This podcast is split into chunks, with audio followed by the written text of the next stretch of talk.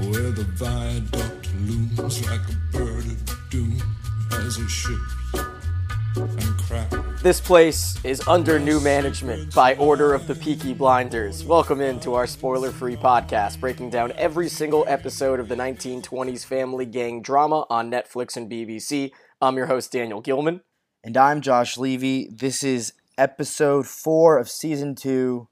A lot's going on this episode. We got some great FaceTime with Alfie, some, some of our favorite Alfie lines, ready to uh, break down what's about to happen.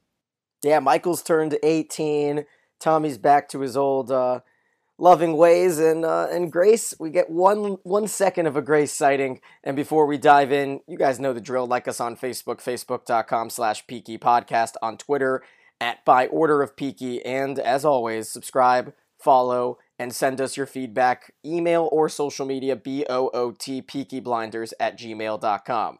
Now, the description for this episode kind of lays it out in the broadest of terms, Josh. The Peaky Blinders take over London's Eden Club as Sabini convinces his old adversary to join forces and eradicate the gang.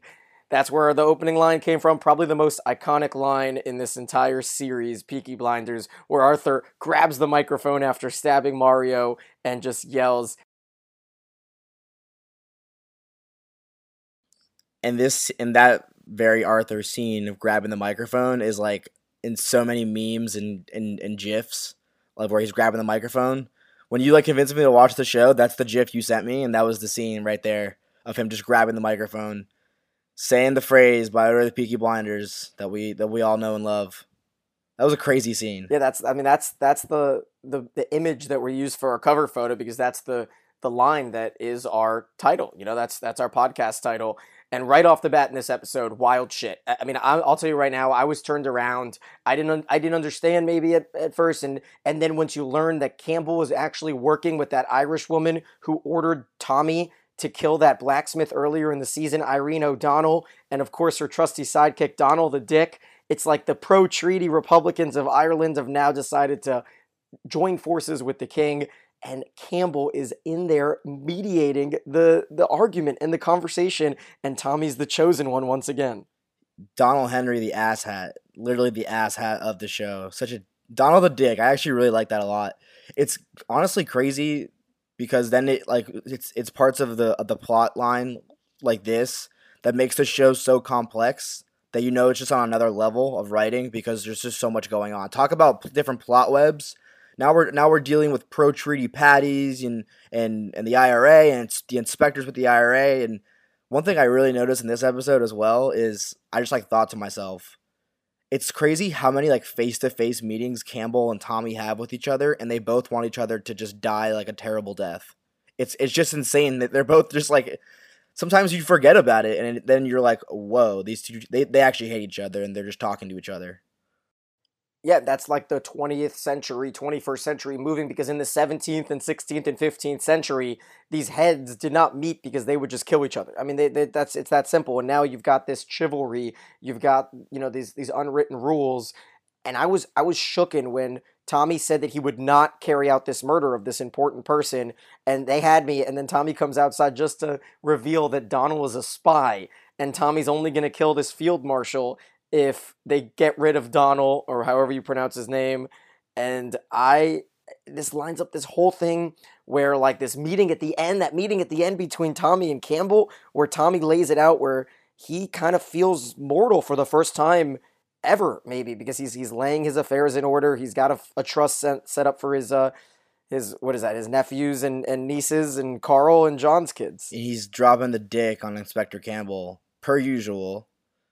I, I I love uh, when Inspector Campbell was like, "You've had my word, you know that," and he's like, which I find to be worthless. I was just like, yeah, obviously, Inspector Campbell, your word means nothing.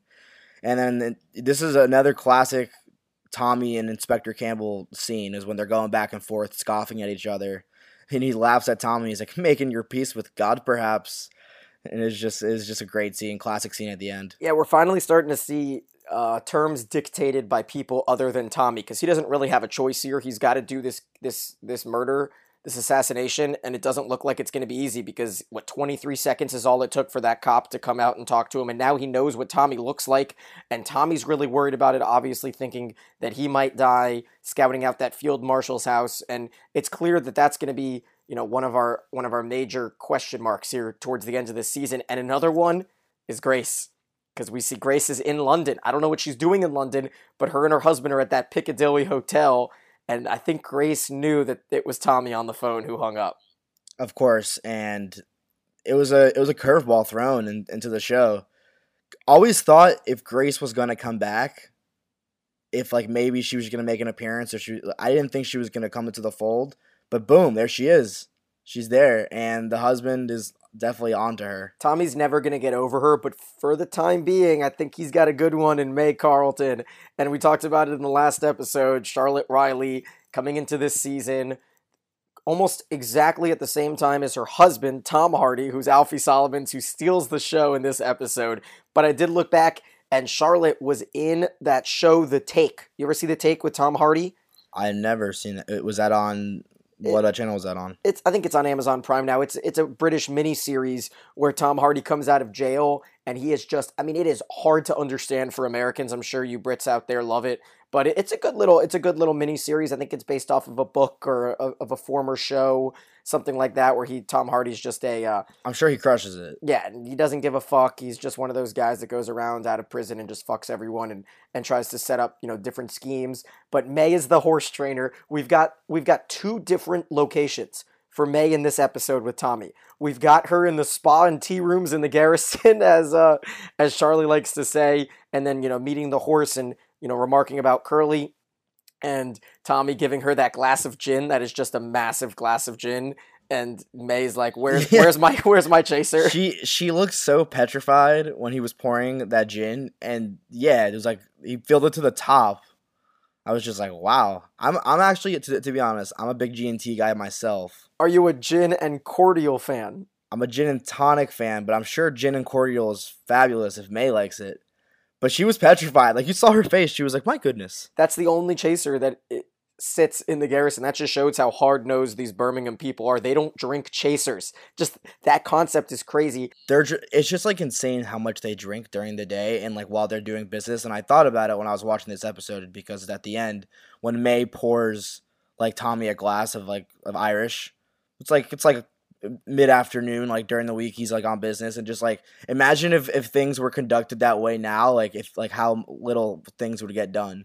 And I remember I was in Denmark on vacation, and they're talking about how they were just drunk the whole time during one of their wars. And it's that kind of thing where it's like, back in the day, you just drink so much because beer might be cleaner and healthier for you than the water that's located in the, like, could you imagine the Birmingham water? There's no way that water supply is is good. No, no shot, no shot, no shot. There's no chance. And then Tommy asks May if she wants to fuck him because he represents something. Just straight up, blunt as fuck. Boom. Tommy Shelby. And then we end the episode with them having sex. Out of nowhere.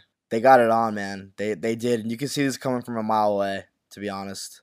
But it was great. It was great. I mean, just like, the you could tell that they're very attracted to each other. They're very into each other. And that scene where Tommy's at, at May's and they're going back and forth on how he's gonna get lost, you know, he's he's gonna need a map to find her room, and she was like, oh, like when the maids are in the house, they they uh, pay attention more, they they they're always switching and changing, and he's like, let them listen, and boom, you knew right from there. I can promise you that May's estate has very nice water, because when Tom comes in, you're thinking that he's gonna show up at this like royal palace, and you realize that it's just where May lives.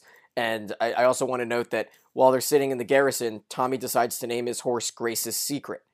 So now we head over to wherever May is, sixty miles off of the Birmingham Road. And that scene, Josh, is the best scene of the episode for me. It's so perfectly shot. It's so perfectly acted. The awkwardness is so real. You know what I mean? Even though it's nineteen twenty, in two thousand nineteen, if you're sitting on the couch with a girl that you like or a guy that you like, and you guys are kind of like, you're sitting there, there's a lot of awkward, they didn't they didn't cut any of the awkward silence. They left it all out there. May is adorable. The flirtation is perfect. And then Tommy's golden line about the engine oil. I'm going to start using that. I'm going to be like, hey, You know, if if if you if you travel sixty miles to meet a girl in a mansion, you got to pull out the mansion line, and then the map line too. With the do you have any oil, and then do you have a map so I could find my way to your quarters? Just yeah, just look, look whenever you're hanging out with the girl at her like apartment, be like, I'm gonna need a map. I'm gonna need a map.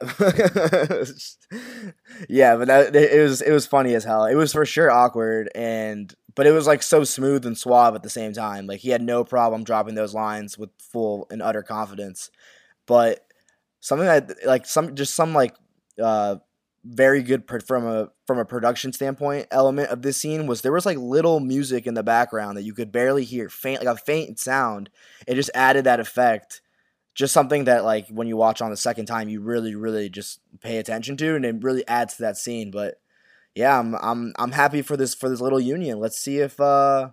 If if Grace is going to get in the way. I, I can tell you right now that the music was awesome, and then once they started to have the sex scene, P J Harvey comes in, and whenever we love, we're we're a P J Harvey podcast. Big, big P J Harvey P J, podcast. If you're listening, um, come on, anytime, send us a, an email or uh, slide into our D Ms. We would love to have you on. But she comes on. It's mixed with the burning down of that pub because of Michael and Isaiah getting a little, uh, little fight on. I think that might be Michael's first fight ever. When him, when him, and the son of the preacher uh, go into Ugh, that uh, the scene, man. What is it? The Mar- Marquis of Lorne. What a weird French name for a pub. The Ma- the Marquis of Lorne. So then yeah. we, we could take some time now and, and talk about Michael, because he wants to be the new accountant. He kind of diverges that he was the top of his class in math and did a night school in accounting, and we get that scene with Tommy and Polly where Tommy's saying, "Well, I've got another option. He's really good." But he doesn't have another option. It's just reverse psychology.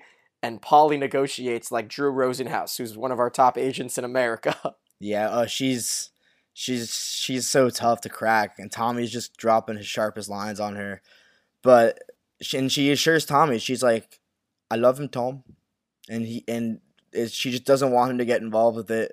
And that he says, "I know. That's why I'll put him in charge of the new business, away from the old."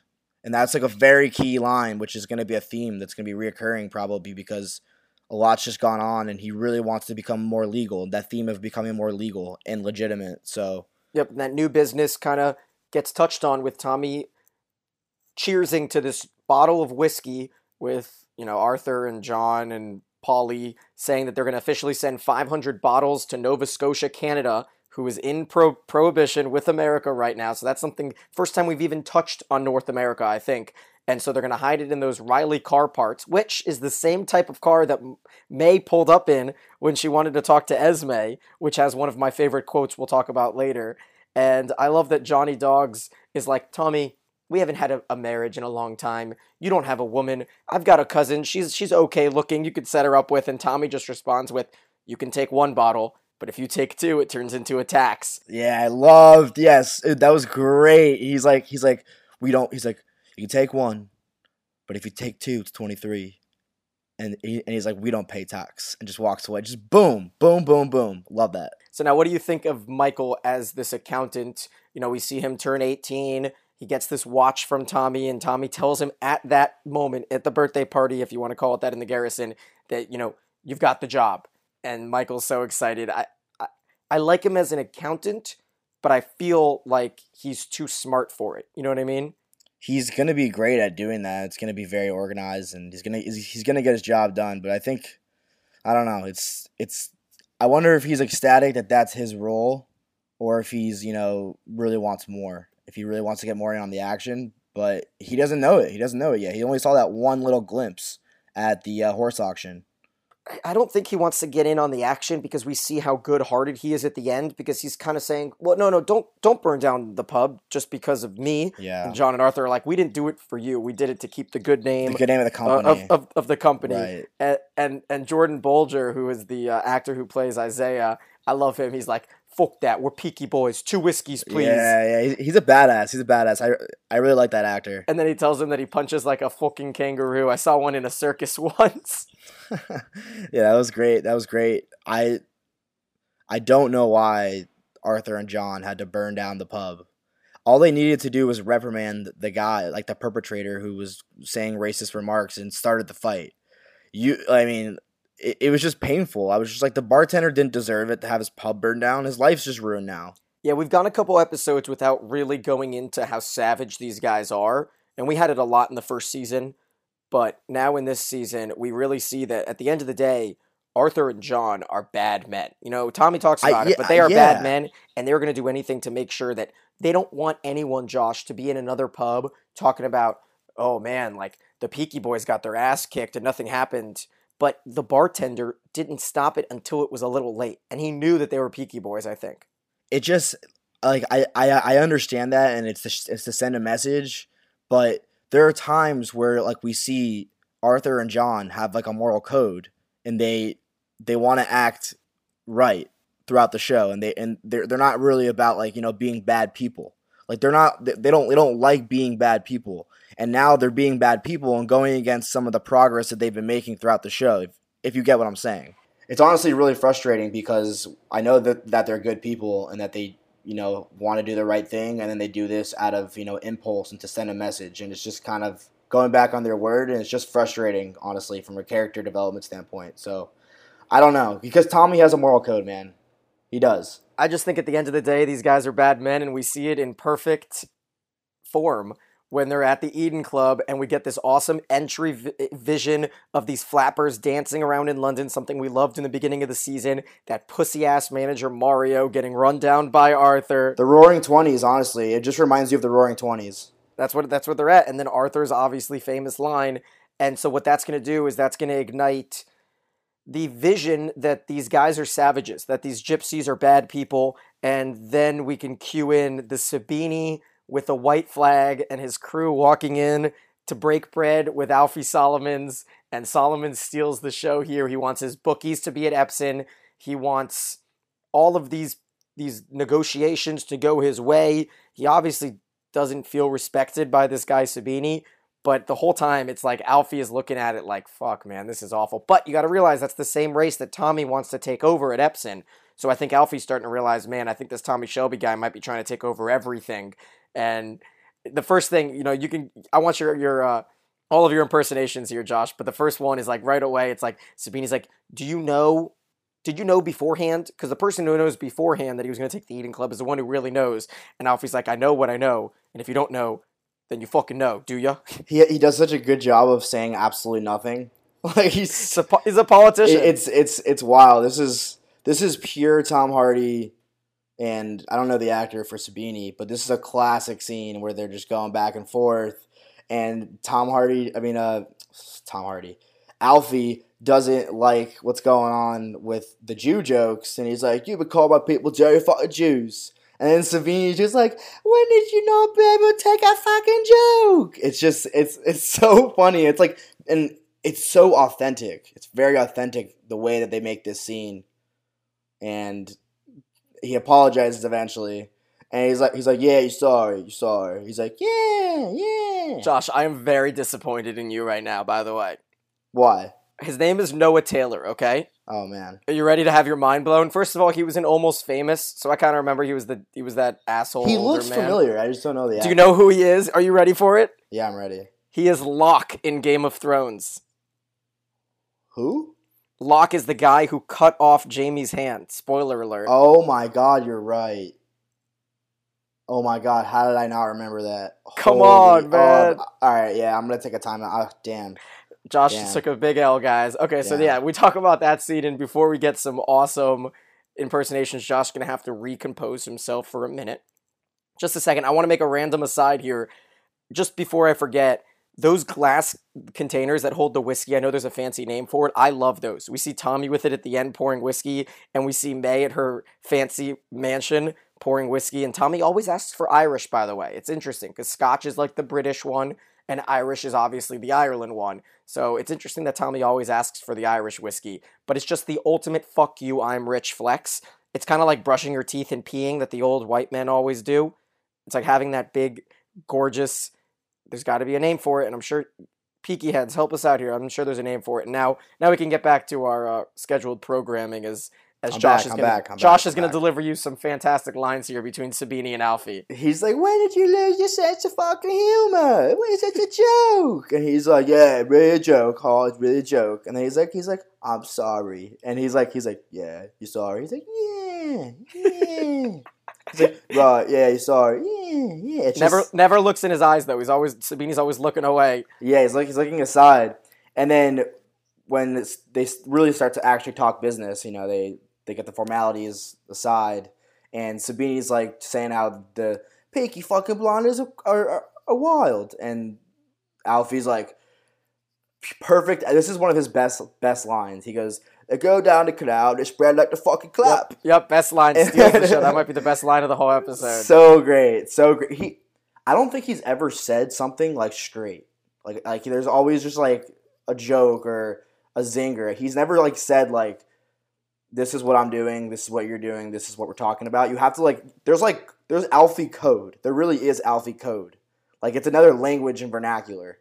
But just a classic scene, and at the end we all know what happens. And I do like Alfie kinda like it's like, "So what what you're saying is we're working out a, like a like a deal, right? Like like a deal. Like we're gonna write yeah, some things dude. down, and we're gonna and, and then which is I don't know if it was it was probably intended to be comical, but the write it down scene. It's like just write it write, down. Write it down. Yeah, write it down. Write it down. And then yeah, and, and then at the end when they're discussing about which road to go down after they, he's like, "Write down Camden Road. Write down Farrington Road. Write down Camden Road. Farrington Road. Camden Road." And he's like, "Write down peace between the Jews and the Italians." And then Sabini goes, "And war with the gypsies." And then you know that they're going against Tommy, and they're this is not good news for Tommy as they're going behind his back.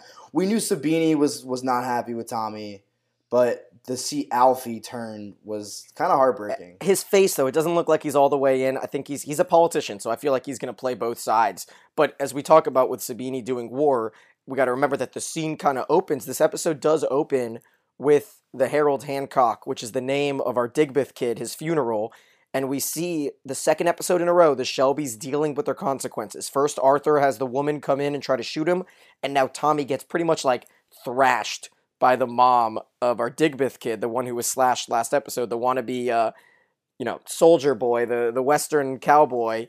And what I what I do want to say is two two big things here, just something that I noticed and is important to note. Tommy got his cheek cut by this woman, okay? Because I've been looking, I've been rewatching, and I'm like, when did he get his cheek cut? This is going to be a scar on his left cheek or right cheek, left cheek, for like ever. He's going to have this scar from random, this tiny cut. And I love that little notion, that little addition from Cole McCarthy, from Stephen Knight, whoever just said, "Hey, let's have Tommy have his cheek cut and then keep this scar." And also, he wrote, he wore a real tie for the first time ever in this episode. You were very upset about this. I don't like that. I like his, I like his little like. I don't know, his no-tie look. You know what I mean? It's a sign of the times, man. No, Tommy just doesn't like ties. He's dapper, bro. He's dapper. Also, uh, a little extra note here as we kind of head towards quotes. Ada's got a roommate. His name is James. He's a writer, and he's, he's gay. gay. He's yep. gay. And that was, that was, it was, Tommy was like, "Whoa, okay." He didn't really care. Yeah, Ada's like, "Before you start sizing him up for a wedding suit." Yeah, it was funny. He's was, not interested in me. I, I, I kind of saw that coming, but it was it was funny. But to, but to be honest, before we before we move on to quotes and winners and losers, going back to what you were just talking about with the mother coming in and slapping Tommy, and in conglomeration with with Arthur and the the woman who the the, the mother of the kid that he killed, the boxer, kind of goes to my point about the moral code, and and those scenes you see that they're they're feeling grief, like they're not happy with their actions. So, like, and then all of a sudden Arthur kind of just goes back an episode later and starts, burns down a pub. It's, you know, it's just, it's it's sad to see, but Tommy was shook. He was legitimately shook. So I I thought that was a that was a very well done scene by Cillian Murphy to show how he actually was grieving with the woman and felt bad for the woman for what happened, because he did feel really bad, because that was tragic, man. And so as we as we go into our favorite quotes, I did like one from from Ada, because Tommy's like, "You're really sleeping late." And then he's like, "Where is Carl?" And Ada's like, "Shut the fuck up. Mind your own business." I'm a little worried about Ada as a mother here, because... where the hell is Carl, man? She's lounging around. I don't know. She's probably in her twenties, right? you know, early twenties, and she's just kind of like, she's depressed because she doesn't have, she needs a man. Ada needs a man badly. And uh, she does. Someone who does have a man, and, and kind of stole maybe my favorite line, aside from, you know, the Alfie one about going down the canal, is when Esme is talking to uh, May about the degenerates outside. And she's like, if I open the door again, they'll all want to come in like flies. And as a sports gambler, I'm sure you can you can uh, associate to uh, to these guys outside that just want to get in and make their bets. They just fooked those guys, man. Just, you know? They were closed. And then and then May says, when I entered Small Heath, I thought I was going to be murdered. And then I mentioned your name, and it was like being escorted to see a king. Which is a bit of a callback to that reporter in the first season who says very similar things. Definitely, and Tommy Shelby's got clout. He's got clout for sure. You, you're with Tommy Shelby, no one's messing with you, and she's gonna learn that. I mean, it kind of like goes back to the to the quote last episode where he's like, "But you already knew that. You know I do bad things." Every, like she already knew him, and she knew that she was gonna be able to come and be with Tommy Shelby, and she's she's she's with the king, the king of Birmingham. One other one that I thought was fantastic was the very beginning, when Tommy's being ordered by Irene O'Donnell and the Campbell and Donald the Dick to do all these killings. And Tommy says, why? And Irene says, did you ask why in France? And Tommy said, yeah. And then it was the same answer, because. Right, yeah, yeah, yeah. Because, because. It's funny. The, uh, the end, when Tommy's talking about his affairs, and he tells him, I've been making arrangements with the people I trust. If I die, then you will die. Know that. And you finally get the sense that there's going to be – it, it, it foreshadows there's there's going to be a war. There's going to be something going on between these two. You know, they're they're kind of like, you know, on idle with each other in terms of, you know, fighting each other. But Tommy tells him, if anything happens, something's happening to you. And it, it, it made me think after the, after listening to this quote how far the vendetta of the inspector towards Tommy has come. Like, this is purely just to just to seek out Tommy. He has no – you know, business being what doing and being where he is. But he's doing it solely just to F Tommy. And it's just wild to see that he's taken it this far. And lastly, he talks about Michael and wanting to uh, get legal. They talk about being eighty percent legal within three years. And then Michael's pitch here, which we later learned that he actually gave his mother an ultimatum. He said, Polly, if I don't get this job, I'm going to London. But Michael says to Tommy, when respectable men see the other things you do, they leave. But like Lizzie out there, I already know what you do. And I like that. He's basically saying, hey, I know what you do, and I'm okay with it. And so I want to be your accountant, and boom, he's the accountant. And I think he's in a short list for winners this episode. You, do you have a – you got Michael in consideration? Michael, Michael's been on fire the last few episodes, so he's definitely in the running. He's definitely in the running. All right, so who's your winner? So my winner of this episode is going to be Tommy Shelby. It's a cop-out. It's a cop-out. But I think Tommy's really, you know, has his mindset on on on everything. He's his confidence is, is exuding right now. He's he's feeling good against against the inspector. You know, he's he's feeling good with, with, with all of his affairs. He has his accountant. His business is tidying up. Um, I'm gonna go. I'm gonna go with Tommy Shelby, and he's and he got it on with May, man. He got it on with May, and what a stud, man! Dropping lines. He has the best game. So, and we saw that on full display on on this episode. So I'm going to go with Tommy Shelby as my winner. Okay, I've got I've got Alfie as, as a close second, because he does get everything he wants here. Because the whole reason that he brought Tommy into the fold was to win the war, and now it seems like he's getting a compromise. But Arthur is my winner. Ooh. Because do you remember do you remember in the pilot, the first episode of the first season, when Arthur tried to have a threesome in the movie theater? I do, yes, yes, yes. And it got interrupted because the new Irish coppers came in and pulled him away, and he's yelling, do you know who I am? I'm Arthur Shelby. Well, he finally gets it after having his fuck you moment, taking over the Eden Club, bathtub style. He has his threesome, and then later... That's a savage, it's a savage winner. It's a savage yeah, winner. He, he kills it when you think about it. And then later he has this, like, this epic scene where he's snorting coke or Tokyo, and Tommy comes in and he's banging right this through. girl. Walks yeah, right through. No, but I love the scene where Arthur is doggying this girl and then pulls a gun and turns around while he's still having sex, and then talks about how he wants to marry this woman. He does get a little bit of a of a uh, reprimanding from Tommy, because I, I couldn't tell, is Arthur selling coke or buying coke under the guise of uh, olives. I think he's selling coke. I think he's. I think he's. I think he's selling. And then he's passing it as selling olives. Right. And then at the very at the very end, Arthur tells Finn, starts talking to Finn about his women, and then realizes halfway through he's like, "Fuck, I'm talking to like a twelve year old." So he stops, and then uh, and he's like, "Never mind, Finn, I can't talk to you about these women." And then he goes and burns down the pub. This is an ultimate Arthur episode for me. That's a savage one. He's done a lot of savage ass shit, but he's yeah. That's a good one. And honestly, that's that scene you were talking about when with, with Tommy gives him a little reprimanding and threatens him that he'll give up London if to, to, to John if he doesn't really, you know, get his shit straight. And one of my favorite quotes was, "Straighten up, soldier." And it was just him putting him putting him in place and kind of that war, you know, flashback of, of a phrase. Who do you guys who do you guys a loser? I've got Donald the dick, the spy, the asshole. Every time he talks, everyone wants to punch him. And his, his one line in the beginning, I mean, the, the actor does a fantastic job of portraying this totally unlikable dude. But when he goes, he's like, "You don't have a choice. No means bang." When he's talking to Tommy in the very beginning with uh, Irene O'Donnell, the actor's name is Rory Keenan. And he, I mean, he does a good job. I uh, of being a dick. Yeah, I, I hate sure. him. And, uh, And I want him to die. And I have a feeling he's going to die soon. Definitely. He's he's an asshat. F that guy. F that guy. I, I I hated him. I do want to say that it was an empty threat now that you think about it. Because Tommy's threatening that he's going to send John to London. But you know Esme's not going to London. Remember Esme, how anti-London she was? Yeah, she's she's she was not she was not for it. Like, she has any say, to be honest. And John is whipped as shit. Remember when they're walking out of the pub in the in the opening part of the yeah, London yeah, do, London do, scene? Yeah. They're making fun of him for being whipped. So that's that's an empty threat. Go ahead, hit me your loser. My loser of this episode is Inspector Campbell. Because he didn't get an empty threat. He got a threat from Tommy Shelby. And it's, you know, if I die, you die.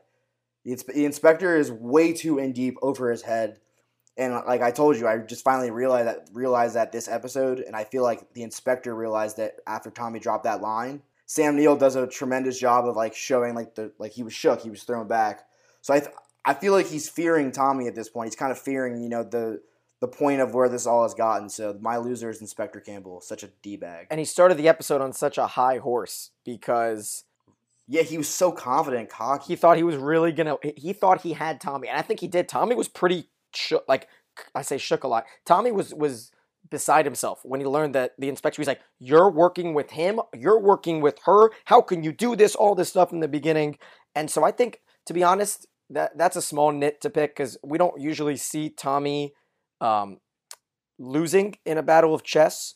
And I don't know if Cillian Murphy did the best job portraying what Tommy would look like if he was confused, because to me it feels like Tommy would be a little bit more quiet, trying to process everything, trying to, you know, combat that chess move with another chess move, and instead Cillian Murphy decides to be vocal and accusatory. So, you know, if I had to pick a nit, that would be another one. And then Arthur is getting really good, Josh, at like not killing people, but almost killing people, because he did it. Yeah, he just... He just breaks the glass, stabs the dude in the in the face with the broken with the broken bottle like twenty times. And twenty times. How does he not bleed out? How does he not bleed out? Same with the right hand man of Sabini. He looks fine. I mean, he's got like a bloody eye or something like that in the meeting with with Alfie, but he got pummeled by Arthur in the horse auction. So those are those are my nits. Do you have any uh, any final comments here? Any nits to pick? Anything else to remark? I mean, I think it's pretty obvious the nit that I had to pick. It was, you know, the burning down of the pub. I mean, I, I, I know the purpose of why, you know, Stephen Knight included that and why he added that plot line, but just I'm just very frustrated. It was very it was very Daenerys Targaryen burning down King's Landing without without any, you know, purpose and reason to do so. It was it was kind of like that that feeling. So that was my nit to pick.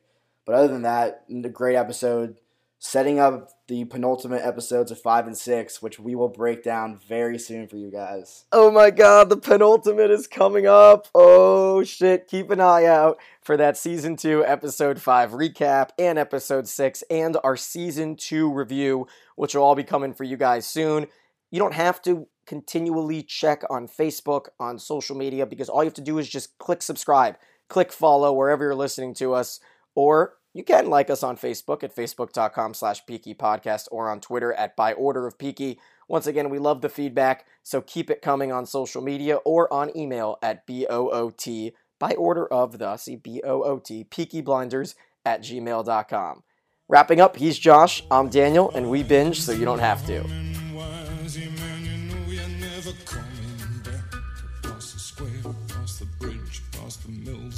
The stack on a gathering storm comes a tall, handsome man in a dusty black coat with a red right hand.